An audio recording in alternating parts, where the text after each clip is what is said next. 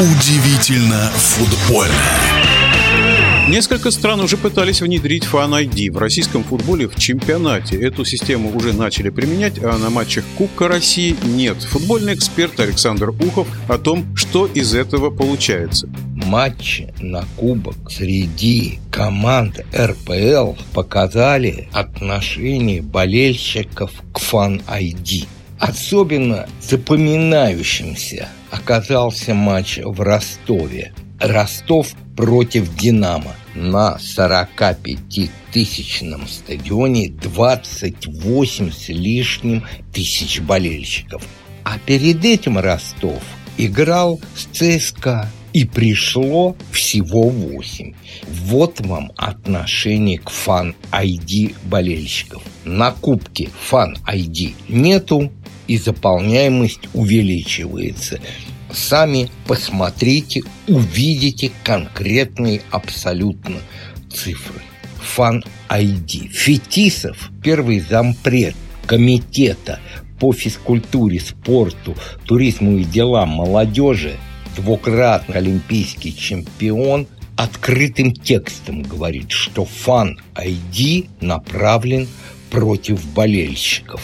Почему на концерт, где собираются десятки тысяч. Возьмите лужники. По 70 тысяч приходят на разные ансамбли и певцов. Не буду делать им рекламу. Никаких фанайди нету. Совершенно непонятная вот эта процедура регистрирования болельщиков вызывает отторжение. Питерские фанаты на днях запустили клип с названием «Гнем свою линию вопреки всему». Вот очень надеемся, что гнуть свою линию, возможно, им долго не придет. Все-таки в Госдуме, я вам даже скажу, когда это будет, это будет в конце сентября, состоится круглый стол с, естественно, депутатами Госдумы и членами РФС и РПЛ.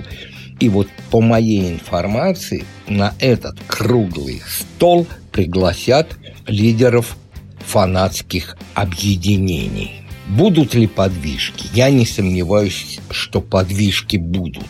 Когда и как они произойдут, если у меня будет еще какая-нибудь инсайдерская информация, я вам сообщу. В нашем эфире был первый вице-президент Федерации спортивных журналистов России Александр Ухов. Удивительно футбольное.